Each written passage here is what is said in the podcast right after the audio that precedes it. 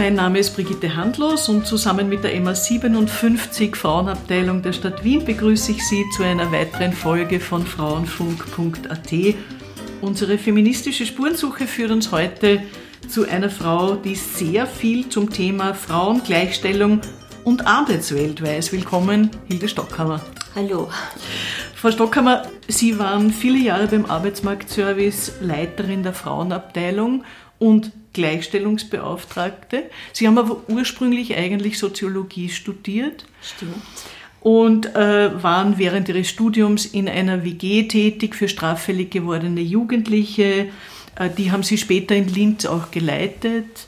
Äh, dann hat es sie aber nach Wien verschlagen und via Arbeitsmarktservice sind sie dann bei Johanna Donal gelandet. Sie wissen ja schon total Bescheid. Und die letzten 25 Jahre ihres Berufslebens, glaube ich, wenn ich richtig informiert bin, haben sie dann beim AMS gearbeitet, wurden eben, wie gesagt, Leiterin der Abteilung Arbeitsmarktpolitik für Frauen. Sie sind vielfach ausgezeichnet. Unter anderem haben sie 2015 den Kette Leichter Preis bekommen. Ganz generelle Frage. Was muss sich ändern, damit es für Frauen am Arbeitsplatz noch besser wird? Also ich denke, es ist ganz wichtig, dass die Unternehmen begreifen, dass das auch ihr Job ist, die Rahmenbedingungen für Arbeit zur Verfügung zu stellen. Bisher habe ich das halt so erlebt, ist es immer so, dass die Frauen gefordert sind. Ja, sie müssen sich weiterbilden, sie machen Ausbildung, sie tun eh alles mehr oder minder, um äh, erwerbstätig sein zu können, auch Karriere machen zu können. Aber es wird eigentlich immer von den Frauen verlangt, sich anzupassen an die Arbeitswelt und an die Bedürfnisse in Unternehmen. Und gleichzeitig wird gesagt, sie sollen die Vereinbarkeit irgendwie schultern. Ja, dann wird darüber gejammert, dass sie in der Teilzeit arbeiten, alle diese Dinge. Und ich finde, es ist echt an der Zeit, dass da auch die Unternehmen die Verantwortung dafür übernehmen. Wenn im öffentlichen Dienst, das AMS kommt ja aus dem öffentlichen Dienst, gibt es mit dem Bundesgleichbehandlungsgesetz da gute Rahmenbedingungen dafür, aber ich denke, das gehört auch ausgeweitet. Und in welche Richtung? Ja, in die Richtung, dass äh, auch die, wie ich schon gesagt habe, äh, die Unternehmen gefordert sind. Wir haben jetzt diese Verpflichtung zu Gleichstellungsberichten, auch für größere Unternehmen. Aber was auf jeden Fall fehlt, ist das, was es im Bund gibt nämlich die Verpflichtung, dann auch entsprechende Maßnahmen abzuleiten. Also ich finde, das ist das Um und Auf und wenn ich mich richtig äh, erinnere, in Island oder in den nordischen Ländern ist es ja genau das, dass dort auch wirklich verlangt wird, dass die, die Unternehmen dann auch was tun, wenn sie sehen, da hapert es mit der Gleichstellung in ihrem Unternehmen, mit der Lohngleichheit. Was hätten die Unternehmen davon, wenn sie das besser in den Griff bekommen würden? Erstens, glaube ich, brauchen sie das Potenzial der Frauen. Überhaupt, wenn man sagt, die Frauen sind ja mittlerweile teilweise besser ausgebildet wie die Männer. Das heißt, sie können das total nutzen. Ich finde, ohne das Potenzial der Frauen kommt man gar nicht aus. Ja. Die Frauenbeschäftigungsquote ist die, die steigt nach wie vor. Gemischte Teams, weiß man, sind von Vorteil. Also ich glaube, das ist eh allgemein bekannt. Frauen verdienen aus vielen Gründen weniger als Männer wo wirklich gut bezahlt wird, also zum Beispiel in der Technik, in der IT-Branche, in der Telekommunikationsbranche, jetzt rede ich gar nicht von Auto, Industrie, Digitalisierung, Informatik, dort gibt es weniger Frauen. Habt ihr jemals untersucht, warum das so ist? Ich glaube, da gibt es etliche Untersuchungen dazu, äh, beginnend, warum die Berufswahl von Mädchen so ist, wie sie ist. Also das ist sozusagen die eine Geschichte. Aber da bin ich auch wieder dafür, dass den Frauen eigentlich die Verantwortung übergestülpt wird, warum sie diese Berufe wählen und nicht die gut bezahlten. Nur dazu muss man dazu sagen, auch in den technischen Berufen gibt es ja den Gender Pay Gap. Ja? Also es ist nicht so, dass wenn ich als Frau einen technischen Beruf wähle, automatisch äh, den gleichen Lohn kriege wie die Männer. Auch dort habe ich sozusagen die, die Barrieren zu überwinden. Und die zweite Geschichte ist schon, dass es wieder vom Umfeld abhängt, von den Rahmenbedingungen in den Unternehmen. Wenn ich als einzige Frau mich wieder anpassen muss an die männlichen Strukturen, ich kann mich erinnern, wir haben das auch im AMS oft diskutiert bei unseren Kursangeboten für Frauen in die Technik, wo es darum gegangen ist, die Rahmenbedingungen festzulegen und wo so ein Thema immer war, die Kurse müssen um sieben beginnen, weil die Arbeit beginnt dann auch um sieben und man muss die Frauen gleich rechtzeitig dran gewöhnen. Ja. Und wir haben gesagt, es ist schlimm genug, wenn die Arbeit dann um sieben beginnt, aber das heißt nicht, dass man das vorher auch schon machen muss. Und auch, wenn die Frauen Kinder haben, bis dahin sind die Kinder größer und so. Und die Frauen richten es dann, wenn sie diesen Beruf ausüben wollen. Das haben wir auch gesehen bei unseren Programmen. Frauen in die Technik, dass die Frauen, die das dann, diese Ausbildung gemacht haben, das wirklich aus vollem Herzen gemacht haben und das dann auch eingebracht haben. Das sehen die Unternehmen auch in Wahrheit, ja. Aber es wird viel zu wenig darüber nachgedacht, wie man da entsprechend nachhelfen kann bei den Rahmenbedingungen. Derzeit wird ja von mehreren Seiten gefordert, eine Arbeitszeitverkürzung. Welche Form aus Ihrer Erfahrung würde die Frauen am meisten begünstigen? Also ich glaube, äh, man sollte da möglichst flexibel sein, weil für manche Frauen passt es mit einigen Tagen arbeiten. Für viele passt es wahrscheinlich eher, dass sie an, an den einzelnen Tagen kürzer arbeiten.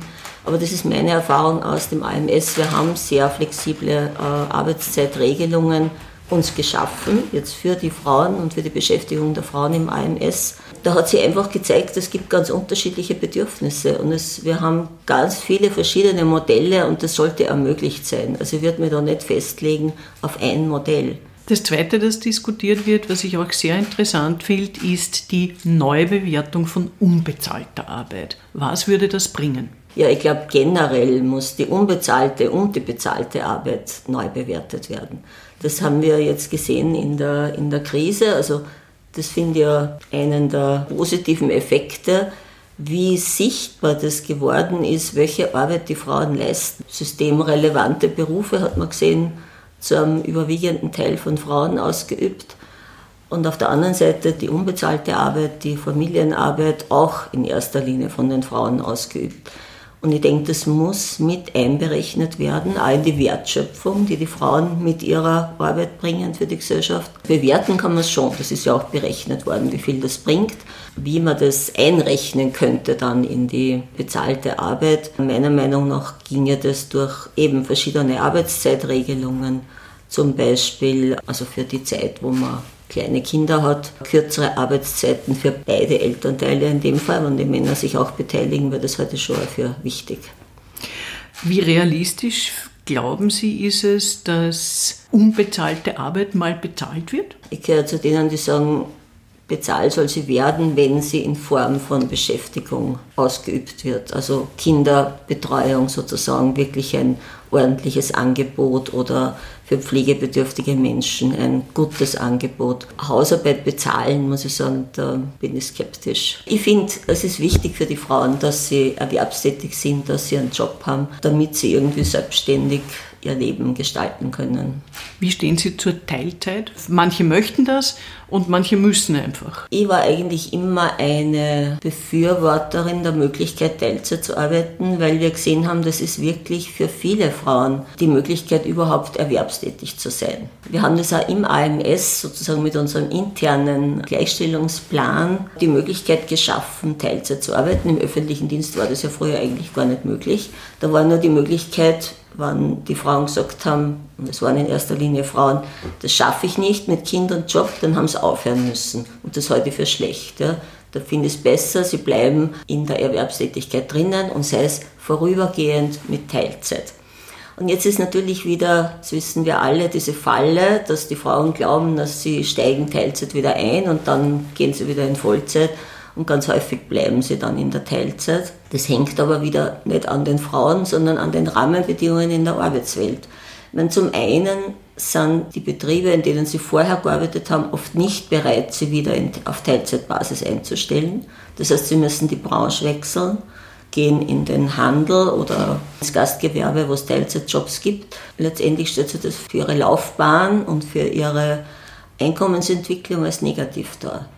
Weil hinten bleibt ja dann weniger übrig, nicht? Also wenn ich weniger arbeite, genau, zahle ich weniger ein, bleibt genau. in der Pension nach dem jetzigen Umlagesystem weniger übrig. Ältere Frauen sind oft arm.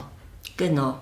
Und da muss ich eben rechtzeitig dagegen steuern. Und ich meine, dass diese Teilzeit nicht zur Teilzeitfalle wird, äh, dafür brauchen wir genau diese Gleichstellungsmaßnahmen in Unternehmen. Wir haben mit der Ausgliederung im AMS zum Beispiel im Kollektivvertrag verankert, einerseits das Recht auf Teilzeit und andererseits das Recht auf Rückkehr zur Vollzeit. Und das finde ich das Wesentliche, damit ich wirklich, wenn es dann geht, ja die Möglichkeit habe, äh, wieder voll einzusteigen in meinem Job. Und es ist ein Rechtsanspruch ja, und nicht ein, wenn es halt das Unternehmen dann gestattet. Und ich finde, das ist die Voraussetzung dafür, gleichzeitig mit anderen fördernden Maßnahmen, die es braucht, damit ich nicht im Teilzeitjob dann von Karrieremöglichkeiten abgeschnitten bin zum Beispiel. Da braucht es ganz gezielt Bewusstsein dafür, dass ich als Teilzeitkraft genauso engagiert bin wie als Vollzeitkraft, dass ich auch Führung in Teilzeit zum Beispiel ausüben kann. Was sind Ihrer Meinung nach die Gründe dafür, dass sich die Frauen zu wenig um sich selber kümmern. Also sie sparen irgendwie für die Kinder, für die Enkelkinder etc., bevor sie in eine Pensionskasse für sich einzahlen. Was ist das für Gemengelage? Also zum einen, glaube ich, haben Frauen manchmal einfach zu wenig Zeit für sich selber, dass sie gar nicht irgendwie zum Nachdenken kommen zwischen Job und Familie und Kindern und was immer. Das wäre ein wichtiger Punkt. Also auch im, im Erwerbsleben zum Beispiel, dass sie die Möglichkeit haben, über ihre Entwicklungsmöglichkeiten nachzudenken ja? oder hinzuschauen, was verdiene ich da und was verdienen meine Kollegen. Das Um und Auf neben den ganzen inhaltlichen, fachlichen Themen war immer auch einfach das Selbstvertrauen und das Selbstbewusstsein der Frauen zu stärken, dass sie wichtig sind, dass sie auch einmal Erste sind. Ja? Also Offenbar eine schwierige Aufgabe. Ich glaube, es wird in den Frauen halt sehr oft dann die Schneid abkauft, ja, weil man sagt, okay, du musst dich einfach anpassen und im Job musst du so sein wie die Männer und äh, schön, dass du Familie hast, aber das geht uns nichts an. Also das sind ja lauter so Botschaften, die die Frauen ununterbrochen kriegen. Da ist es dann irgendwie, braucht es halt den Schritt, dass man sagt, okay, trotzdem, ich bin wichtig und ich habe die gleichen Rechte wie Männer, mir steht auch was zu.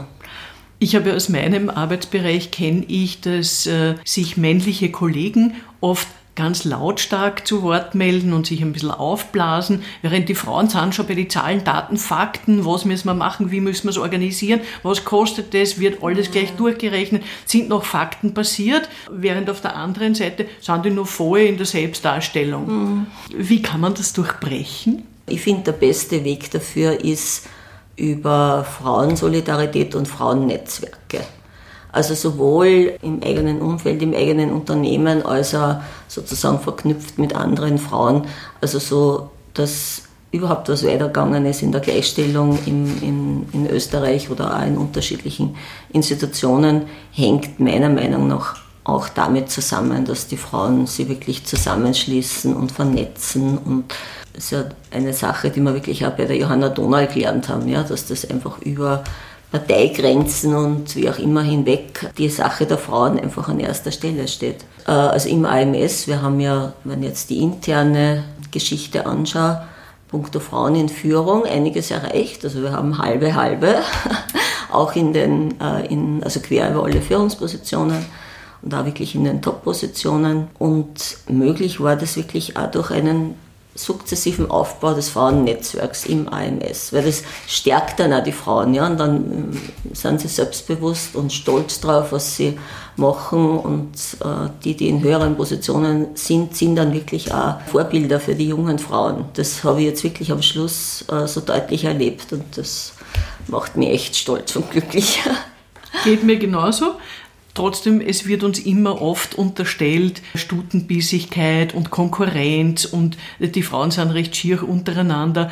Ich persönlich kann das nicht sagen. Ja. Ich muss ja nicht mit jeder Frau einer Meinung sein. Wie haben Sie das im AMS weitergebracht? Ich sehe das genauso. Ich erlebe das überhaupt nicht. Das ist ein Vorurteil, das uns, glaube ich, äh, umgestülpt werden soll. Also die heftigsten Konflikte habe ich immer noch mit männlichen Kollegen gehabt, äh, wenn es darum geht, was durchzusetzen. Ich habe das auch so erlebt, dass also die Frauen, die sich für Gleichstellung eingesetzt haben, wir hatten ja diese Funktion der Gleichstellungsbeauftragten auf den verschiedenen Ebenen, die hätten sie jetzt am Anfang vor 20 Jahren auch nicht alle als Feministinnen bezeichnet, ja. Aber letztendlich waren sie es alle, ja, oder sind sie es geworden. Und das war wirklich ein ganz wichtiger Zusammenhalt, ja. Anders wäre es nicht gegangen. Nützt uns der Feminismus und was ist das überhaupt für Sie? Feminismus ist für mich eigentlich das Recht auf ein selbstbestimmtes Leben ja, und ein gleichberechtigtes Leben. Die Frauen sind genauso viel wert wie die Männer und zwar nicht auf Kosten von irgendwem anderen, sondern wirklich als Leitbild für die Gesellschaft. Die Männer sehen das, glaube ich, ein bisschen anders. Viele Männer sagen, natürlich geht das auf unsere Kosten, weil der Kuchen ist so, jetzt durch Corona-Krise und Arbeitsmarkt wird der Kuchen noch ein bisschen kleiner mhm. und wir wollen aber unsere Stücke gleich groß behalten. Da kann sich was nicht ausgehen. Ja, sie hatten einfach zu große Stücke vom Kuchen, das ist so. Ja. Damit werden sie leben müssen. Also kleinere Stücke, aber dafür mehr. Ja, und vielleicht mit einer neuen Qualität, weil ich meine, es ist, die Arbeitswelt ist ja auch nicht, ist auch für Männer nicht immer so besonders äh, erstrebenswert und freundlich, würde ich mal sagen. Aber der Leidsdruck ist nicht groß genug, glaube ich, fürs Teilen. Wir dürfen halt nicht auf die Männer warten, bis sie freiwillig teilen. Also das ist ja auch immer so eine Debatte gewesen in der Gleichstellungspolitik. Wir müssen die Männer ins Boot holen ja, Sie können jederzeit einsteigen, habe ich immer gesagt, aber wir warten nicht drauf, bis Sie einsteigen, sondern wir rudern ja, und schauen, dass es weitergeht. Der Feminismus wurde ein bisschen schlecht geredet. Ich glaube, das äh, kann man so sagen. Wir haben das auch zugelassen. Wir haben eine Ministerin, die möchte keine Feministin sein, aus welchen Gründen auch immer. Was ist da schiefgelaufen? Ich bin einfach eine Optimistin, ja. Das war ich immer und das hat mir auch die Arbeit nicht ausgetrieben. Und ich finde, es ist auch einiges besser geworden, ja, weil also vor, weiß ich nicht, 20, 30 Jahren war das Wort Feministin hat keiner kennt, ja, oder wenn dann als, aha, äh, die ist nicht von dieser Welt oder so. Und ich finde, es ist eigentlich viel selbstverständlicher geworden. Ja. Auch wenn jetzt eine Ministerin sagt, sie will keine Feministin sein, ich meine, das ist eine Schande und das wird auch erkannt, finde ich. Das ist der Unterschied eigentlich zu früher. Wie erleben Sie junge Frauen? Auch hier habe ich ein positives Bild und ein optimistisches Bild. Man, das ist natürlich immer geprägt durch das eigene Umfeld, aber ich finde, es gibt so viele super gute junge Frauen, ja, die aufstehen und gut reden können, für die das ganz klar ist, dass sie ein eigenständiges Leben haben wollen und dafür auch was tun. Also ich bin eigentlich auch da optimistisch. Haben Sie selber Vorbilder?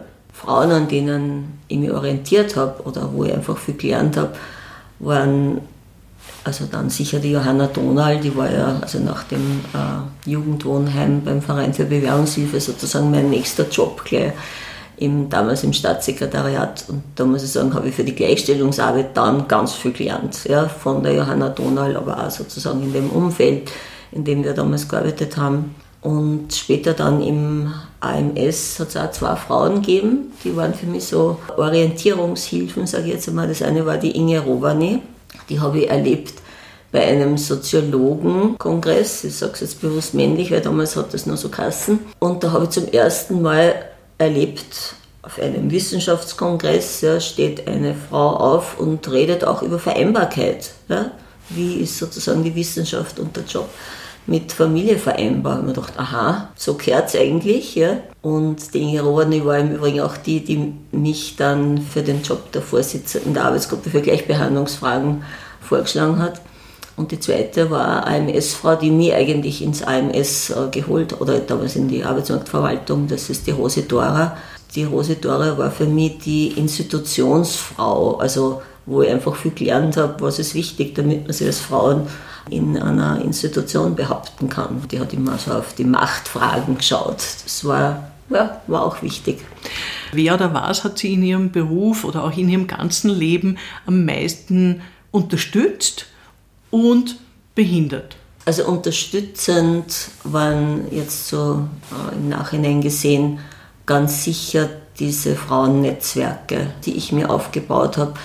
Jetzt sowohl also für mich selber, ja, wie immer gesagt, das sind meine Arbeitsfreundinnen, so Frauen in anderen Institutionen, eh wie die Ingrid Moritz oder auch in den, in den NGOs und den Projekten, ja, die Manuela Vollmann. Ich finde es ja so nett, dass so viele Frauen im Frauenfunk sozusagen, dass ich die auch persönlich kenne und mit denen gearbeitet habe. Das ist wirklich eine wichtige Erfahrung und war wichtig sowohl für die Arbeit, aber auch für einen persönlich, dass man sozusagen da auch dran bleibt. Ja, und andererseits aber auch im AMS äh, das Netzwerk das wir geschaffen haben und wo wir es auch geschafft haben, die Frauen, die dann Karriere gemacht haben, also wirklich auch bis in höchste Positionen, Landesgeschäftsführerinnen, dass die im Netzwerk bleiben ja, und dann mitgemacht haben. Und damit hat die ganze Gleichstellungsarbeit schon eine Breite gekriegt und ein Gewicht gekriegt, über den man nicht drüber gekommen ist. Die Frauen, die Sie äh, in Ihren Netzwerken kennen, können Sie die alle gut leiden? Ich frage Sie deshalb, weil was ich bei Männern oft äh, erlebe, ist, die machen sich auch immer die Steigleitern, egal ob sie sich leiden können oder nicht. Frauen, finde ich, ticken da ein bisschen anders. Mhm. Also ich erlebe das auch, dass aus vielen Netzwerkkontakten, wie ich schon gesagt habe, Arbeitsfreundinnen werden. Aber es gibt natürlich auch Frauen, mit denen man zusammenarbeitet oder Berührungspunkte hat, wo man vielleicht jetzt nicht so auf einer Linie ist, aber in bestimmten Fragen kann ich zusammenarbeiten. Ja. Also wir haben ja im AMS, ist ja sozialpartnerschaftlich organisiert sozusagen, und natürlich haben wir auch mit den Arbeitgebervertreterinnen zusammengearbeitet. Ja? Und dass wir das geschafft haben, Frauen wirklich in die höchsten Führungspositionen zu bringen, wäre nicht möglich gewesen ohne diese Hintergrundarbeit jetzt mit den Frauen in den verschiedenen äh, Institutionen. Ja. Muss man da manchmal ein bisschen Tricks anwenden? ich glaube, es ist halt wichtig zu sagen, okay, in dieser Frage sind wir uns einig. Das ist auch möglich, aber wenn ich mir in zehn anderen Fragen nicht einig bin. Ja? Also nicht so, vor lauter beleidigt sein, dass ich mich da nicht durchsetze, sagen, na, in der Frage kann ich auch nicht mit dir zusammenarbeiten. Ich glaube, das ist irgendwie das Entscheidende, ja, dass man sagt, wo bringt es uns weiter? Und das andere, weil Sie gesagt haben, was hat behindert, also das habe ich schon gemerkt, es macht einen Unterschied, ob die Politik unterstützend ist von den Rahmenbedingungen her oder ob sie dagegen arbeitet. Nicht? Also haben wir leider auch erlebt. Was ist Ihnen besonders gut gelungen? Dass wir das Thema Gleichstellung im AMS nachhaltig verankert haben. Das glaube ich behaupten zu können. Und auf das bin ich auch tatsächlich stolz. Und zwar sowohl jetzt was die interne Gleichstellung äh, betrifft, aber natürlich auch was die Arbeitsmarktpolitik für Frauen betrifft. Und am Arbeitsmarkt ist Gleichstellungspolitik für mich immer noch Arbeitsmarktpolitik für Frauen in erster Linie egal aus welchem Gesichtspunkt, ob ich das unter Gender Mainstreaming oder unter Diversitätsmanagement anschaue, die Gaps am Arbeitsmarkt, da haben einfach die Frauen aufzuholen und da muss der Schwerpunkt liegen. Und den haben wir auch gesetzt. Wir sehen auch, dass das nützt. Jetzt kann ich wieder anknüpfen beim Selbstbewusstsein der Frauen. Äh, wir haben das gesehen, unsere Frauenprogramme, also wirklich nur Frauen im Programm teilnehmen. Das ist ja auch oft kritisiert worden, dass das männerfeindlich oder die Frauen selber haben manchmal gesagt, warum sollen wir nicht mit Männern zusammenarbeiten? Am Ende des Kurses haben sie immer gesagt, das war toll, ja, weil sie eben äh, sie austauschen können, weil sie sehen, wie andere Frauen das machen. Und wir sehen auch, dass wirklich diese freien Frauenmaßnahmen den Frauen am meisten bringen. Wenn Sie drei Wünsche formulieren, die Frauen noch erreichen sollten, sagen wir in, in den nächsten 30 Jahren, was wären so drei Punkte?